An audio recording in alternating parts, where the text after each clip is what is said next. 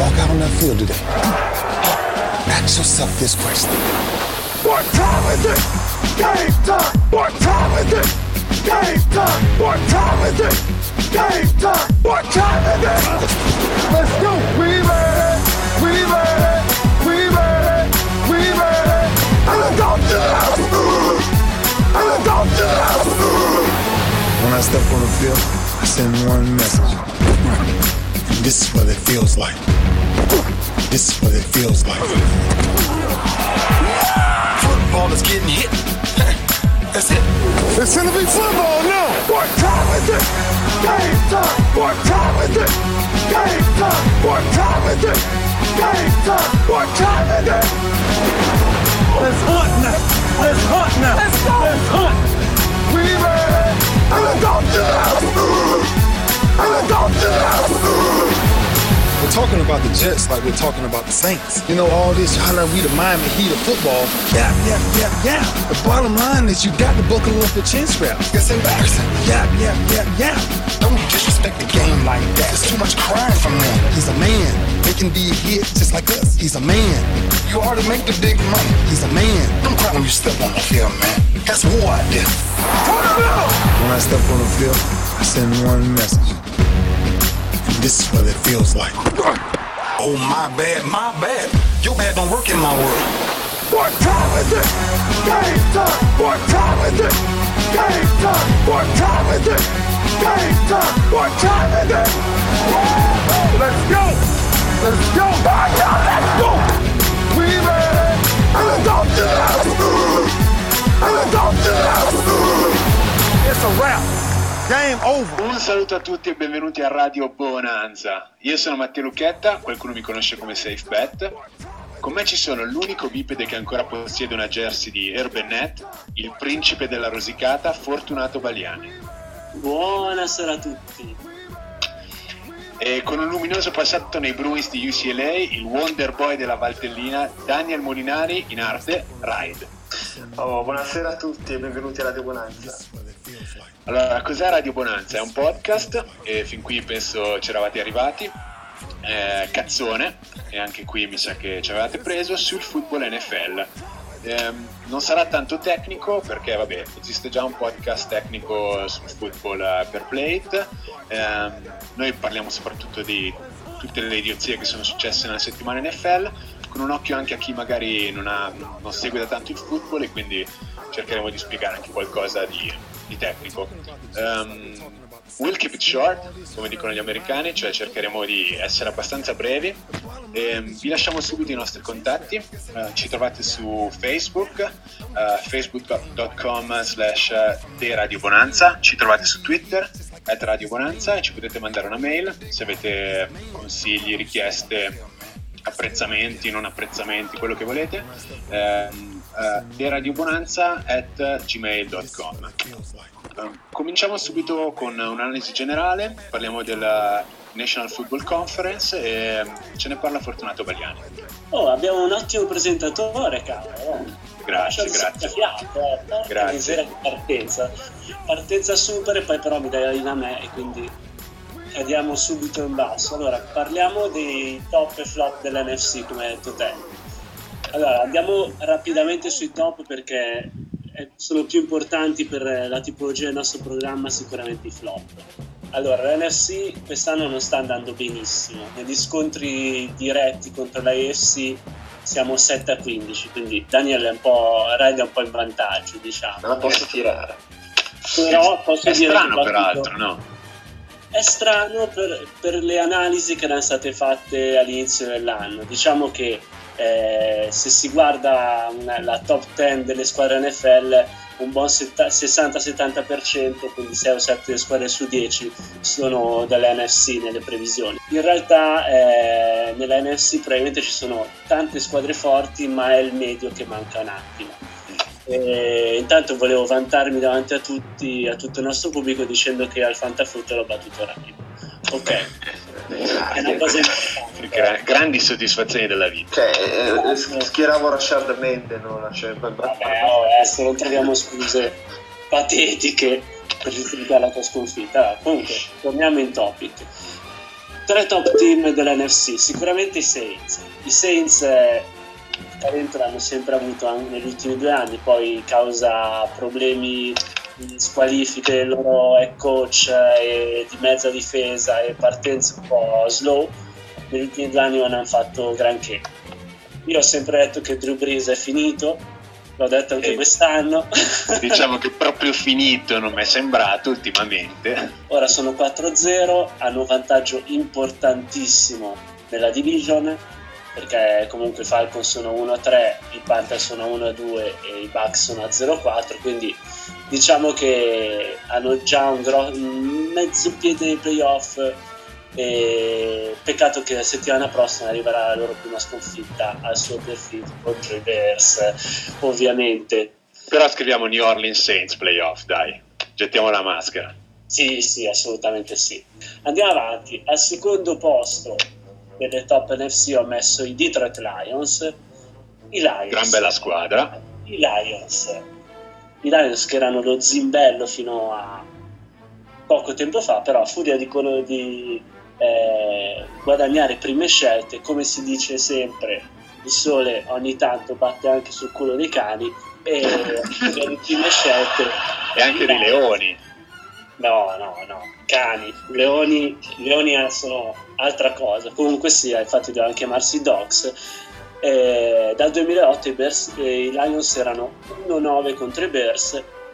Purtroppo questa settimana, grazie a un secondo quarto pazzesco e a un Reggie Bush che sembrava camminare fra le mine, innestarle tutte, dicendo 40 passi di corsa, sono portati su 36, se non sbaglio, su 30-10 dopo 2 quarti, li hanno sotterrati. Ora ho una trivia question per il nostro regista Max. Max, ci sei? Presentissimo. Oh, questo è l'ospite a sorpresa. Il nostro regista Max. Senti, quando è stata l'ultima vittoria di Detroit a Lambeau Field? Spara, Natale dell'anno scorso. Sul dicembre ci siamo, però l'ultima vittoria dei Lions a Lambeau Field è del 15 dicembre 1991. Daniel, è rinato? Sì, ero nato da 3 mesi, tipo. Ottimo, bene, quindi.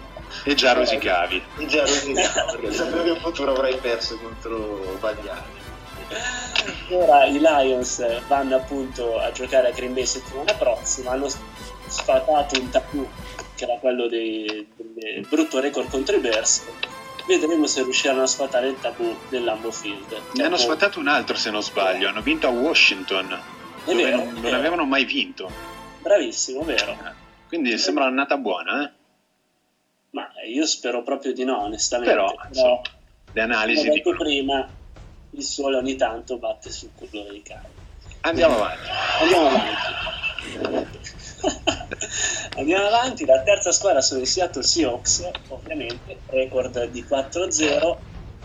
La partita contro Houston sembrava un po' Rocky 4, avete presente? Sì. Ovviamente Seattle ha fatto nel ruolo di Rocky e Houston nel ruolo di Van Drago, presi a pugni a schiaffi per 3 quarti, attaccato le corde per praticamente tutta la partita, poi rimontone clamoroso e dicesi sfangata, e quando una squadra già forte sfanga queste partite sai che l'anno buono. Esatto. E poi c'è Russell Wilson che quando decide di correre è tutto un altro giocatore. Collegare, diciamo. Esatto. Anche i Seahawks un mezzo passo nei playoff. Sì. Ok. Secondo me sì, però aspettiamo un attimo, vediamo se i 49ers riusciranno a recuperare, poi insomma non ci sono molti posti nei playoff. È vero. Spiega ai novizi quanti posti ci sono per ogni conference. Beh, ce ne sono 6. Esatto. 4 per le vincitrici di division e soltanto 2 wild card. Che sono quelle che hanno il miglior record all'interno della conference, oltre alle 4 che hanno vinto le division. Quindi c'è la sicurezza che una squadra tra Philadelphia, Giants, Redskins e adesso non mi viene in mente la quarta, che vuol dire che sono in testa, ecco, in questa division sinora orrenda ci sarà sicuramente una squadra che andrà ai playoff. Sinora, ma pensiamo anche, diciamo, da qui fino alla fine. Esatto. Già lo scorso anno, o comunque sono 2 o 3 anni che il record per passare ai playoff nella division sono attorno al 50%, da 8, 8, 9, 7, compagnia bella, quindi diciamo che sono parecchi anni che la NFC East, se non sbaglio, è un po' lacunosa. Comunque, ritorniamo al topic perché sennò sto mezz'ora a parlare per niente. Allora, i Falcons sono una vittoria e 3 sconfitte. Panic Button già bello schiacciato, secondo me, in porta. Pushato alla grande. Esatto. Poi l'acquisizione 5-star che tutti avevano dubitato, cioè l'acquisizione di Steven Jackson, ovviamente si è rotto. Effettivamente pochi dubbi. E abbasta questi applausi dalla regia, però. Vabbè. Comunque i Falcons sono partiti malissimo. Esatto, però c'è l'attenuante, hanno giocato contro Patriots, Saints e Dolphins, che sono le squadre comunque hanno perso, che hanno un record totale di 11-1, quindi non hanno perso contro bronzi, diciamo. Certo. E adesso hanno un calendario piuttosto facile con Jets e Buccaneers, quindi... E poi da 3-3 arrivare alla bye week, superare la bye week e poi andare 3-3, diciamo che non è tutto ancora in divenire per i Falcons. Poi abbiamo i St. Louis Rams, che sono i protagonisti indiscussi della mia pausa pipì quando guardo la partita. Perché ovviamente quando, appunto, durante Red Zone sento lo stimolo, appena vedo i Rams dico vabbè, non mi perdo niente, soprattutto quando hanno la palla in mano e devono attaccare, dico vado in bagno, tanto non succede niente. E infatti torno e non mi diludono mai. Qual è il loro punto forte? Tra i tanti che possono esibire sicuramente il running game, perché utilizzano la bellezza di 47 yards a partita e hanno 4 running back tutti potenzialmente titolari. Esatto, questo gol di Darryl Richardson che si è riuscito a vendere passandolo per un mezzo fenomeno, infatti non ha più giocato ovviamente, e corre a 2.9 di media. 2-9 per chiarire, 2-9 sono le yard che fa ogni volta che prova a correre. Io pensavo ai chilometri orari. Se l'accettabilità NFL la mettiamo a 4 yard per tentativo di corsa, 2-9 è una roba un pochino imbarazzante. Esatto, e tra l'altro la caratteristica simpatica dei Rams è che oltre a correre pochissimo, fanno correre tantissimo il running back avversario. Ad esempio De Marco Murray ha dominato. Appena vede Rams ha fatto, nel 2011 aveva fatto 253 yards. Esatto, quando io ero a Londra a vedere i Bears la sera abbiamo assistito al De Marco Murray show, con la frase più comune era "chi cazzo è?" E tutti da quel giorno hanno detto vabbè, De Marco Murray da qui in poi dominerà la Lega. E invece diciamo che forse erano i Rams che gli avevano fatto fare una figura un po' migliore di quella che avrebbe fatto con altri. Esatto, e quindi i Rams, diciamo che il nostro conduttore aveva previsto una grande stagione nel passing game, sinora si è visto veramente poco, ma ora arriva la 33esima squadra dell'NFL Europa, cioè i Jacksonville Jaguars. Quindi, cari amici che fate il fantafootball, schierate a valanga tutti i giocatori che avete dei Rams. Non ne avete nessuno? Perfetto. Qualcuno ne ha, diciamo, nelle leghe più profonde qualcuno ce l'ha, dai. No, sicuramente. Allora, ad esempio io ho Tavon Austin, tanto esatto, che io ti ho venduto, quindi esatto, non l'ho mai messo, tappezzeria clamorosa. Allora, arriviamo all'ultima squadra, e sono, amici, i New York Giants. No! Ragazzi. E qua ci godo,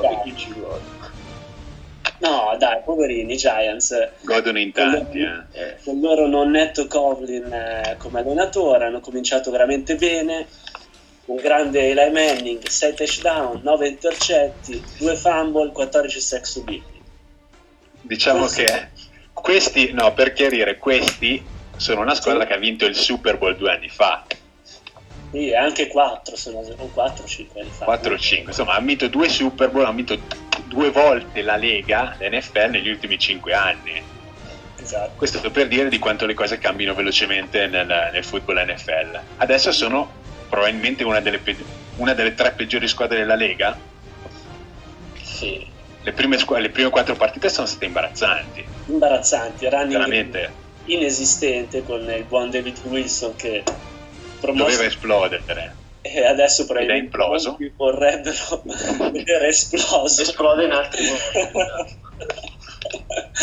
Ma anche qua c'è un ma, nel senso, i Giants sono 0-4, ma la loro division gli permette di sperare ampiamente nei playoff, perché Philadelphia e Washington sono ad 1 vittoria e 3 sconfitte. Sì, la Philadelphia di Chip Kelly, del tanto decantato Chip Kelly, è 1 vittoria e 3 sconfitte, e Dallas domina con 2 vittorie e 2 sconfitte. Quindi il talento i Giants ce l'hanno sicuramente, la volontà ne ho vista pochino onestamente, però vedremo un po' come andrà. Quindi adesso possiamo parlare dell'American Football Conference. È finita questa analisi di Fortunato, quindi passo la parola a Ride, che ce ne parla un attimo, sempre con la formula dei 3 top e 3 flop. Ok, quindi iniziamo velocemente dai 3 top. Al primo posto ho voluto premiare una squadra che è già sfigata alla nascita, perché comunque sta la Guerri, non la caga nessuno, un posto come l'Ohio non è che sia molto attraente. Mettiamo quindi i Cleveland Browns. No, i Cleveland Browns nei top di una classifica, neanche Cleveland nei top di una classifica sportiva americana. Esatto. Spiegaci perché. Diciamo anche post LeBron James, in generale. Certo. Trent Richardson, quindi. Post Trent Richardson, diciamo che l'ho voluto premiare perché la mossa di Trent Richardson poteva dare l'idea di, sbarazziamoci di tutte le scelte del precedente front office, chi se ne frega, Whedon l'abbiamo panchinato, però da 2 giornate a ste parti che l'attacco con questo Brian Hoyer... Un attimo, scusa Ride. Qual è la mossa Trent Richardson? Magari qualcuno se l'è persa. Trent Richardson è stato tradato, quindi è stato scambiato con l'Indianapolis Colts per un primo giro di quest'anno, quindi nel draft 2014. E Trent Richardson doveva essere il salvatore della patria per questa squadra. Sì, Trent Richardson doveva essere il nuovo Adrian Peterson, doveva essere il Daniel Tomlinson del futuro, ed è stato cacciato via senza un pianto. Esatto. Il prossimo sarà Whedon, ecco. I Cleveland Browns erano 0-2 in quel momento e da allora hanno sempre vinto. Esatto, e hanno vinto anche convincendo, perché comunque la loro difesa non è malaccio, è già dall'anno scorso che è una difesa molto arcigna, e soprattutto anche nei cornerback hanno buoni elementi come Joy Hayden, poi hanno il linebacker Michael Jackson, però in attacco hanno scoperto sto Brian Hoyer. E chi cazzo è Brian Hoyer? Veramente chi cazzo è? È il classico giocatore che in una Dynasty picchia a 0,5 per un anno, ed è in pratica era New England Patriots, probabilmente portava le pizze o curava i bambini a casa di Tom Brady, Brady.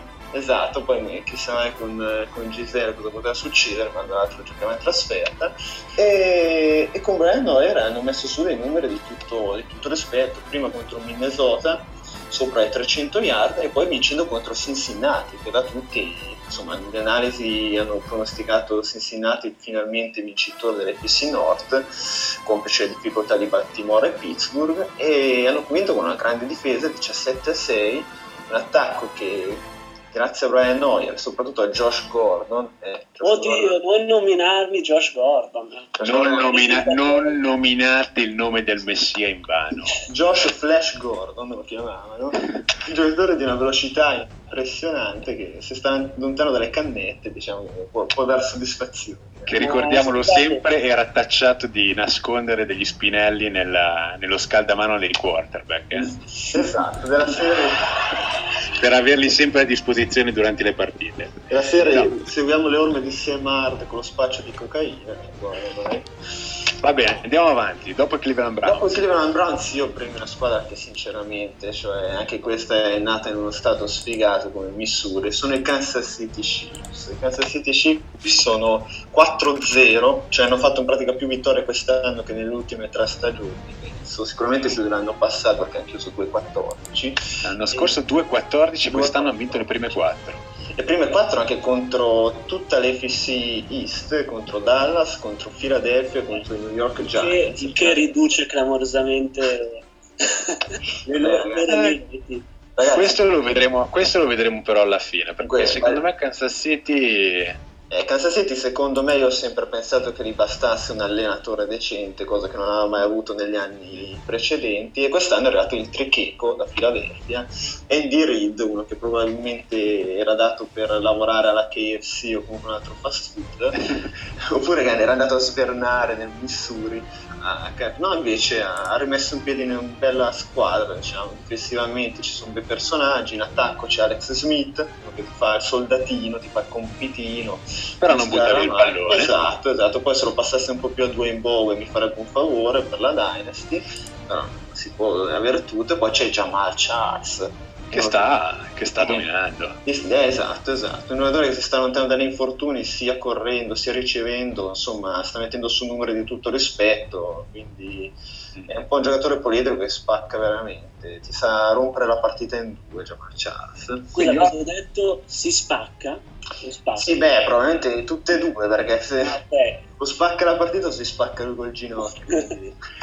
Comunque, a prescindere da questo, Kansas City con discrete possibilità di andare ai playoff, e già sarebbe un successo. Sì, diciamo che i playoff non sono inarrivabili, anche perché comunque l'FC West non è, diciamo, una Totti Denver Broncos, una division di ferro, e una wild card, se continuano su questo percorso, è fattibile, devo dire, tutto sommato, che avrà il calendario nelle prossime giornate più sorride ancora con Tennessee e Oakland.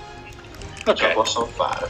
Passiamo alla terza. La terza, ho voluto premiare anche qua una sorpresa, sempre lo stato del country, qua andiamo a Nashville, Tennessee Titans. Tennessee Titans che sono una squadra un po' 3-1 nell'FC Sud, vabbè, con Jacksonville da mezzo, però la contiamo quella.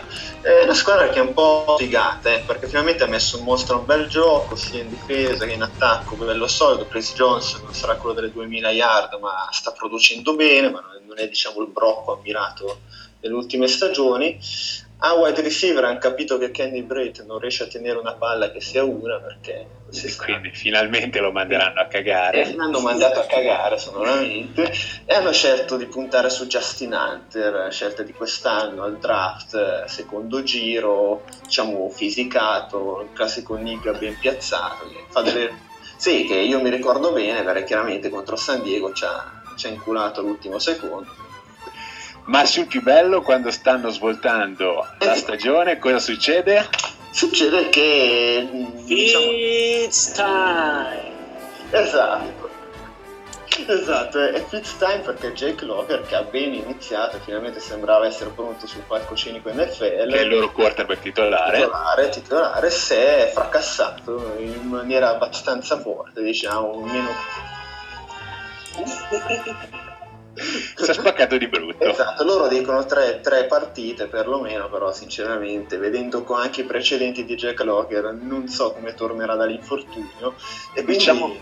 diciamo che due panzoni epici l'hanno messo nel panino, l'uno contro l'altro, lui ha fatto la sottiletta. Esatto, cioè... quando c'hai 150 kg da una parte e 150 kg dall'altra non vai a letto contentissimo, ecco. Esatto, soprattutto l'ha passata anche in ospedale la notte, quindi diciamo che ha fatto proprio il KO New York Jets, possono accontentarsi giusto di far male alla gente quest'anno. Però vabbè, ricorderemo almeno una buona partenza dei Titans. Esatto, dei Titans rimane questo, per quello che li premiamo col terzo posto, anche perché col Fitz Time diciamo che gli intercetti saranno spettacolari per le squadre avversarie. Andiamo ai flop. Beh, con i flop io metto una prima squadra e qua un po' sorpresa di Houston Texans. Io li metto perché non mi convinco, uno mi stanno un po' sul cazzo, un po' a tutti, se no. Sì, sono una squadra così.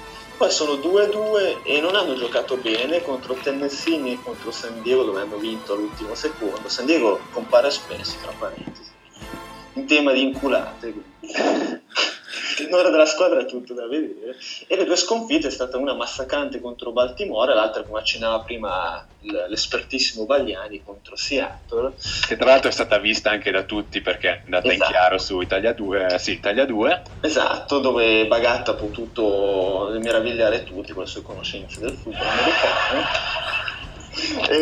No, beh, la partita teniamocelo buono Guidone, che potrebbe farci un po' di spam, un po' di pubblicità ce la fa Guidone. No, Houston che sembrava dominare 20-3 all'half time, e poi è arrivata all'ultimo secondo la genialata di Matt Schaub, ecco, un grandissimo quarterback che ovviamente con la partita in cassaforte cosa pensa di fare? Di lanciare al proprio ricevitore. Ma va benissimo, ci sta, tiriamo avanti la catena, però lancia su Riccardino Sherman, che è un tizio, un cornerback del Seattle Seahawks, che ha fatto tipo 13 intercetti nelle ultime 10 giornate.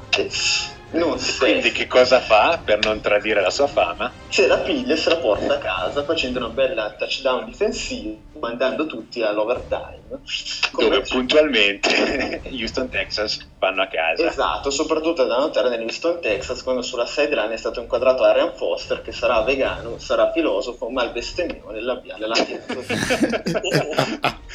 Comunque Houston Texas storicamente squadra un po' femmina, che quando c'è da quagliare, insomma. Esatto, a braccino corto, diciamo, esatto. Che gli Houston Texans finiscono sempre nella friend zone e non riescono ad affondare mai.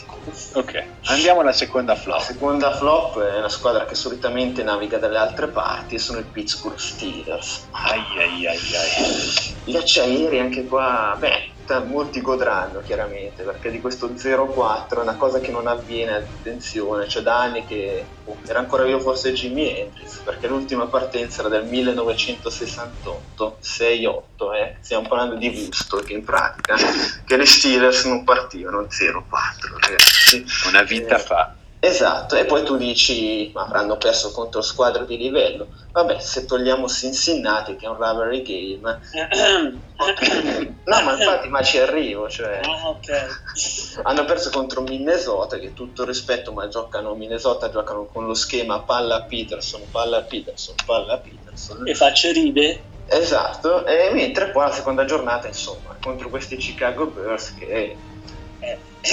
Vabbè, potevano essere interessanti, ma finché perdono contro i Lions in quel modo, Baliani, cioè. Vabbè, ma ragazzi, hanno perso con tutti, quindi. Sì, c'è uno schifo, veramente. E non solo in territorio statunitense, non solo nel continente nordamericano, esatto. Sono riusciti a perdere anche in Europa. Esatto, e soprattutto non hanno un segno di speranza che sia uno, perché povero Big Ben è lasciato lì da solo, con l'offensive line che fa cagare. Notizie dell'ultima ora, è arrivato il tackle da Arizona, Levi Brown, tu leggi sulle statistiche e lo vedi tra i peggiori 10 tackle da quando è stato draftato. Il tackle è uno che dovrebbe proteggere il quarterback. Sì, proteggere oppure far sì che venga ammazzato. Ok, certo. Spieghiamo un attimo, Big Ben, Ben Roethlisberger, che è il quarterback storico dei Pittsburgh Steelers, esatto. Conosciuto in alcuni ambienti anche come Prosciuttisberger, esatto. Perché c'è un collo grosso come un culatello. Esatto, detto anche lo stupratore di Pittsburgh. E tra l'altro questa settimana scorsa hanno giocato a Londra, Wembley, perché ogni anno l'NFL fa una partita in Europa, e lui si chiama, il suo soprannome ufficiale è Big Ben, e si è fatto fotografare di fianco al Big Ben ufficiale.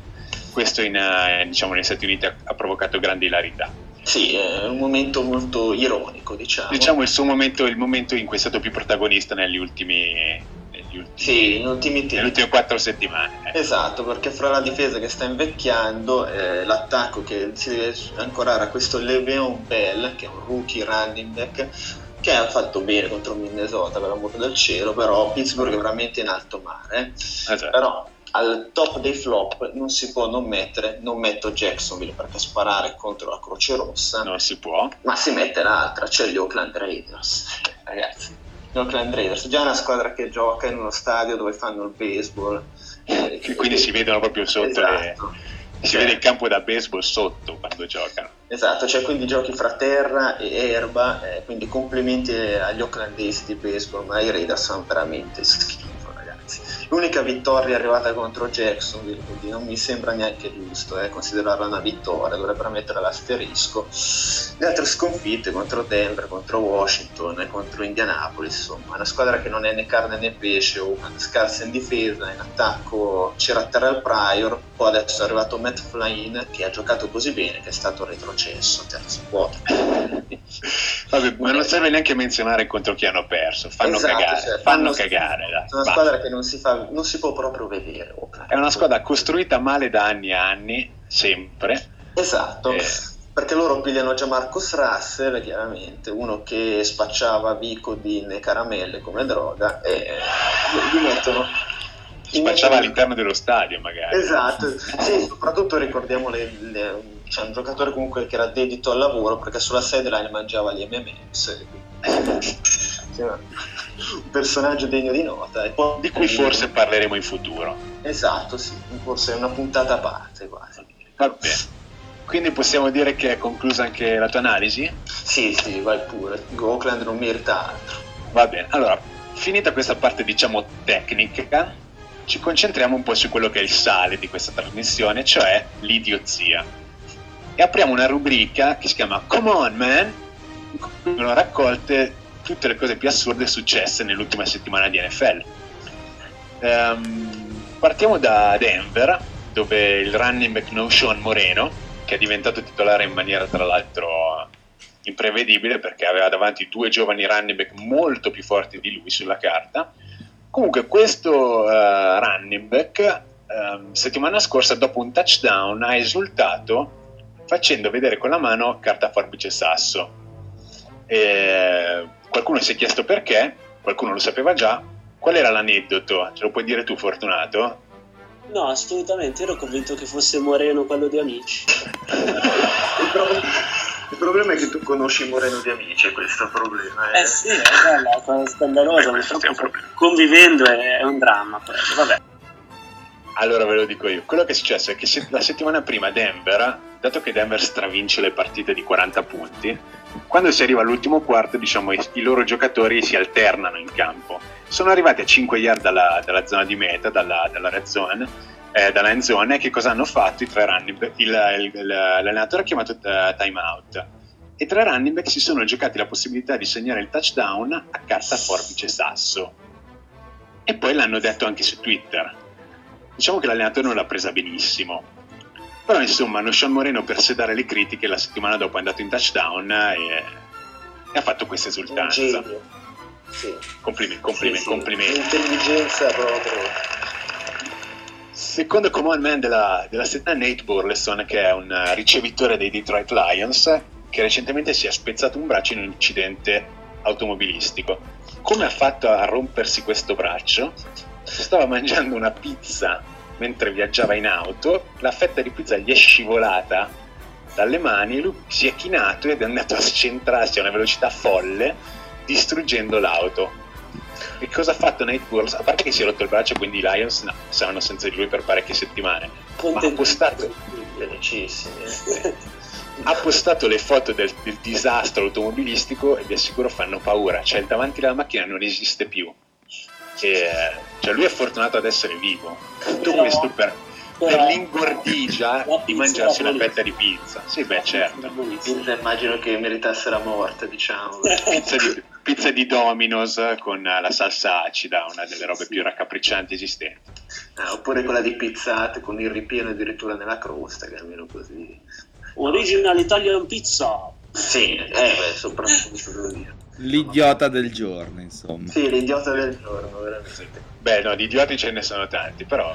Lui forse è l'idiota del giorno, in effetti. Questa settimana sì. Terzo come on man della settimana, Matt Schaub, di cui ha parlato prima Daniel, Ride. Cosa ha fatto Schaub? Come vi ha detto, ha lanciato un intercetto a 2 minuti dalla fine della partita, facendosi raggiungere e quindi andando all'overtime e facendo perdere la sua squadra. Nella zona di Houston, un ristorante ha avuto un'idea secondo me geniale. Ha fatto... aspettate che lo trovo, ha fatto uno special, un hamburger speciale che si chiama Matt Schaub Special. Sì, Matt Schaub Special. ad top, pick six toppings. Il pick six nel gergo tecnico è un intercetto lanciato che viene ritornato direttamente in meta, quindi dando 6 punti agli avversari. Six. Pick six toppings vuol dire che tu puoi scegliere 6 contorni, salse da mettere sopra l'hamburger a tua scelta, e loro hanno chiamato l'hamburger così per onorare la grandezza di questo quarterback. No, la cosa divertente è che io ho visto l'intercetto in diretta, sì. E Maschio aveva la classica faccia che nei cartoni animati di Tom e Jerry diventava un asino, ha l'espressione che diventava un asino. Mi ha fatto anche un po' di tenerezza, sì, un pochino sì. Però poi ti ricordi che Matt Schaub sono i Texans e vabbè, dici che cazzo se ne frega. Peggio per lui, no? È stato brutto vedere risultare Pete Carroll, che odia a morte, però vabbè. Pete Carroll ha il proprio viso simpatico, è della persona che ti può stare a cuore, con quel sorriso proprio a 47 canali. Comunque arriviamo all'ultimo Come On Man della settimana, e secondo me questo, ragazzi, si gioca davvero il titolo di idiota della settimana. Dionte Whitner, che è la safety dei San Francisco 49ers. Che cosa ha fatto Dionte Whitner? Ha legalmente chiesto di cambiare il suo nome in Dionte Hitner, cioè colui che colpisce, perché praticamente lui dice di essere un grande colpitore e di andare sempre molto duro sui ricevitori avversari, talmente duro che la NFL continua a multarlo. Recentemente ha preso una multa di $21,000 per aver placato in maniera troppo dura Chris Gibbons, e lui per tutta risposta ha detto: va bene, ho chiesto il permesso a mia madre, ha detto va bene, puoi cambiare il nome in Dionte Hitner, e già su Twitter tra l'altro lui si chiama Dionte Hitner, ha cambiato. Quindi secondo me una menzione tra gli idioti della settimana lui ce la dovrebbe avere. Non arriva a livello di Meta World Peace, però diciamo che è lì. È un Chado Ciosinco in divenire. Sì, soprattutto poi voglio vedere quando mancherà un take come verrà deriso, chiaramente, dagli avversari. Come un motivo in più per seguire i Niners. D'accordo, andiamo oltre e passiamo alla prossima rubrica che ci accompagnerà spesso, che si chiama Se questo è un QB, in cui parliamo dei migliori quarterback di giornata, migliori dalla parte sbagliata però, i peggiori in assoluto. C'è una statistica abbastanza interessante che ha raccolto il nostro amico Fortunato e che magari ci illustra rispetto a quello che è successo settimana scorsa. Sì, allora sicuramente ci sono stati 15 fumble, che il fumble è praticamente quando un giocatore perde la palla durante un'azione e viene, in questo caso, recuperata la difesa. Bene, i quarterback sono stati un po' saponetta, e non solo negli docce e negli spogliatoi, e hanno perso ben 15 palloni. Queste allusioni, uomo di spogliatoio normale. Sì, ma sembra una sitcom americana, c'è un applauso ogni 2 minuti, è una roba improponibile. Allora, comunque 15. Sta scadendo il tempo, ragazzi. Guarda quanto che parliamo. 15 fumble, tra cui Sam Bradford, Kaepernick, J. Manuel, Tannehill, Dalton, il mitico Jay Cutler, il caro Matthew Stafford, Ryan, Manning, Roethlisberger, il nuovo quarterback dei Buccaneers Glennon, Flynn addirittura ne ha persi 2, ma ci soffermiamo sul nostro idolo Gino Smith, il quarterback dei Jets. Ecco, diciamo che ha perso 2 fumble anche lui, ma il secondo è stato meraviglioso. Non sapeva di essere una partita ufficiale, esatto. Pensava di essere al campetto di basket. Dietro la schiena, sotto le gambe. Ecco, Gino Smith probabilmente durante lo snap della partita contro i Titans pensava di fare un po' il cestista, e quindi non sapendo dove mettere la palla da football pensava di fare un po' il ganassa, insomma. Esatto, invece di fare come nei cartoni animati dove la metteva tra i pantaloni e cominciava a correre, l'ha messa dietro la schiena. Peccato che nell'atto di mettere la palla dietro la schiena figura di merda. Non gli hanno manco toccata, l'ha proprio fatta cadere lui. Sì, sì. L'ha fatta cadere proprio. Autovisionismo. E basta, gliel'hanno rubata e quindi... Safety anche, due punti. Indubbiatissimo, cioè. Comunque, pessimo. Il peggiore di giornata... L'ho droppato dal Fantafuturo, solo dire. Hai fatto benissimo. Il peggiore di giornata però non è stato Gino Smith, malgrado la performance, ma è stato il nostro idolo Blaine Gabbert. Ah, Blaine Gabbert, che poi non so se è stato il peggiore di giornata, ma direi di sempre. Anche di sempre, probabilmente di sempre. Tra l'altro c'è questa querel Gabbert o Gabbert, perché questo è... Gabbert. Per me... Quel suo look un po' così bohemian mi ricorda, sì, un cognome francese, quindi... Beh, ha il capello liscio alla Brad Pitt pubblicità Chanel, quindi devo dire che è un po' un belloccio Blaine Gabbert. Insomma, allora, Gabbert ha fatto, dopo una stagione iniziale dell'anno scorso imbarazzante, è arrivato quest'anno, diciamo in pompa magna, a fare una... Beh, vabbè, comunque in pompa semimagna, insomma qualcosa del genere. Ha fatto una partita di merda. Infortunato, è ritornato in game nella week 4, una partita di merda fumante. Sì, cioè, e quindi da pompa magna è rimasto pompa. Sì, diciamo. Secondo me due cose interessanti. Uno, il suo allenatore ha detto che dopo aver rivisto la partita su film, Gabbert gli è sembrato migliore. Ma come dire, in televisione tutti sembrano migliori, ecco, cioè. Anche il crack fa male. Esatto.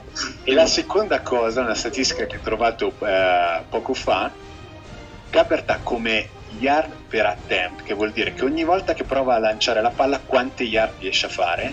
4.48. Vabbè, è ultimissimo dei quarterback, diciamo che l'accettabilità in effetti cosa sarà? 7? 7,5? Qui a 4,48, ultimissimo dei quarterback, il penultimo è tipo a 6, ma il dato incredibile è che sarebbe 23esimo nella classifica per yard corse ogni volta che si prova a correre. Cioè lui, ci sono 22 persone che ogni volta che provano a correre su un campo da football NFL fanno più yard di quante lui riesca a farne quando prova a lanciare. Provate voi a stare in un campo da football anche al parchetto e a vedere se riuscite a fare più yard lanciando o correndo con la palla, voglio dire. Questa statistica è una cosa che non mai vista. Penso che ne abbia di più anche Peyton Manning, che è un gatto di marmo. Sì, no, ma chiunque. Inquietante. È sotto il 50% dei completi anche. Quindi, cioè, proprio... Di Gabbert penso che avremo modo di riparlare perché sembra che sia rimasto titolare.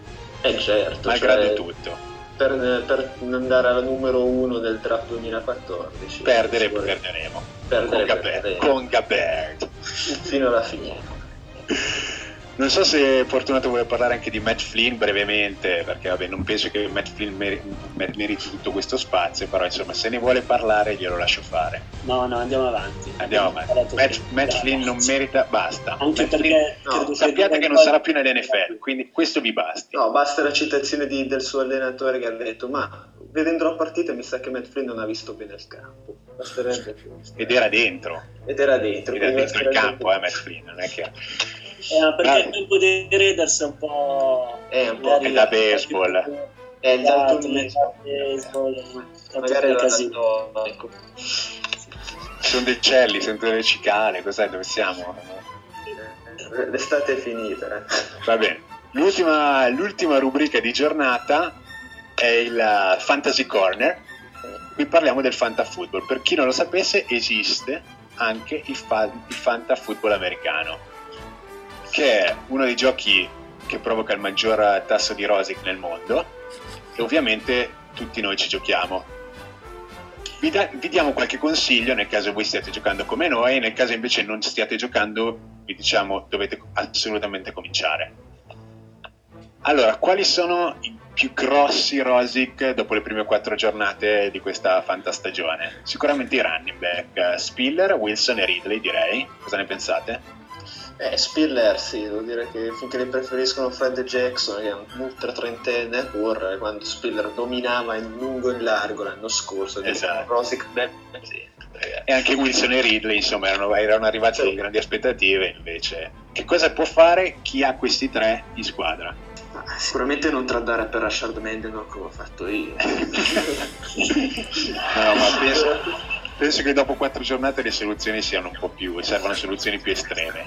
Beh, secondo me potreste anche puntare a rinforzare qualche reparto, qualche altro reparto, tipo magari ancora libero un Jordan Cameron nella posizione di tight end, secondo me è un giocatore per fantasy, ecco, crea Rosic in un altro modo, Jordan Cameron, perché dici chi cazzo te lo drafta Jordan Cameron, è uno che sta dominando a Cleveland, sta riscrivendo il libro dei record per... quindi se è ancora libero, se c'è qualche possibilità di trade, vedete di aggiungerlo, secondo me vi dà una mano a del gruppo. Passiamo oltre, ci sono consigli, questa settimana è una settimana di bye, Washington, Minnesota, Tampa Bay e Pittsburgh, quindi probabilmente avete qualche giocatore che non vi gioca, noi possiamo dare qualche consiglio, sicuramente non avete RG3 ad esempio, c'è qualche quarterback che vi potrebbe intrigare tra quelli che non sono stati presi da nessuno, so che Fortunato è un grande estimatore di Terrell Pryor ad esempio, perché sei un estimatore di Terrell Pryor? Perché è sicuramente un quarterback molto grezzo ancora e ha tantissimi limiti di passaggio e quindi va all'avventura. Quando esce dallo scramble comincia a correre all'impazzata alla Forrest Gump prima che qualcuno come il buon Hittner prima o poi lo colpisca e lo già ha fatto e lo mandi all'ospedale. Esatto. Cosa è già successa, quindi. Esatto. Però voi schieratelo, non si sa mai. Esatto, poi gioca contro San Diego, quindi è una squadra sì. La squadra che gioca senza difesa. Ecco, esatto, una squadra che gioca senza difesa, direi che Terrell Pryor potrebbe essere un bel anno. E se per caso invece siete senza un ricevitore, che ne so, non vi gioca Antonio Brown, quel fenomeno di Antonio Brown, e volete schierarne uno a sorpresa, potreste provare con Cambrellone. Oh, Cambrellone! Sì. Cambrell Tompkins dei Patriots. Cosa mi dite di lui? Beh, ha iniziato maluccio con un paio di drop, Brady si è incazzato a bestia e la strigliata al giovane è servito perché è tornato a livelli della sorpresa pre-season e sta diventando un po' il suo go-to-guy. Il go-to-guy, diciamo che è il ricevitore preferito del quarterback e sta mettendo su prestazioni tutto 2 touchdown sopra le 100 yard e con l'attacco dei Patriots che è un po' ridotto all'osso come personale, diciamo un ricevitore come Cambrellone sta dominando, diciamo. Quindi schierate Tompkins e io vi dico, se siete disperati schierate Chris Givens questa settimana perché è l'ultima settimana in cui potrete prenderlo dai waiver, questo è uno che domina. Ma ragazzi, Chris Givens che cazzo è Chris Givens? Cioè, veramente... lo saprete dopo questa settimana. E invece io posso proporne uno. Sì. Brian Hartline dei Dolphins contro i Ravens. Sì. Possession receiver è uno che i suoi target ce li ha sempre. È un ricevitore di possesso, diciamo. Sì, sì. Però contro i Ravens secondo me può andare anche in un zone più di una volta, vedremo poi. Con 100 yard magari. Esatto. Non come quella sega di Mike Wallace. Porco zio, Mike Wallace mi fa rosicare da morire. È il Darren Cross della nuova stagione. Comunque vi lasciamo sempre col Fantasy Corner. L'ultima notizia di giornata è la dichiarazione di Chris Johnson, un tempo detto CJ2K perché era riuscito a fare una stagione da 2000 yard corse se non sbaglio. Sì, sì. Adesso CJ punto di domanda K perché non si sa cosa farà. E dopo l'ennesima prestazione diciamo deludente di quest'anno lui ha ricevuto parecchi insulti su Twitter dagli allenatori che lo possedevano a livello fantasy e gli ha detto non me ne frega un cazzo se mi avete draftato, è colpa vostra, dovevate saperlo che sono diciamo un po' inaffidabile, siete voi che siete degli allenatori pessimi, rosicate merde. Diciamo che in parte potrei anche dargli ragione perché uno che si lamenta con un giocatore di football NFL che peraltro con la sua squadra sta vincendo parecchie partite perché la sua fantasy squadra sta andando male, diciamo che potrebbe rifarsi una vita o no, ma so che magari tra di noi c'è qualcuno che potrebbe farlo. Io dalla regia sto rosicando infatti. Va bene. Mi sa che abbiamo finito, abbiamo parlato di tutto quello che volevamo parlare, vi salutiamo, saluto Fortunato Baliani. Buonanotte a tutti. E saluto saluto Ride. Ciao, sì, grazie dell'ospitata e buonanotte a tutti. E saluto Max La Bonanza dalla regia. Un saluto a tutti, ci vediamo settimana prossima, ciao.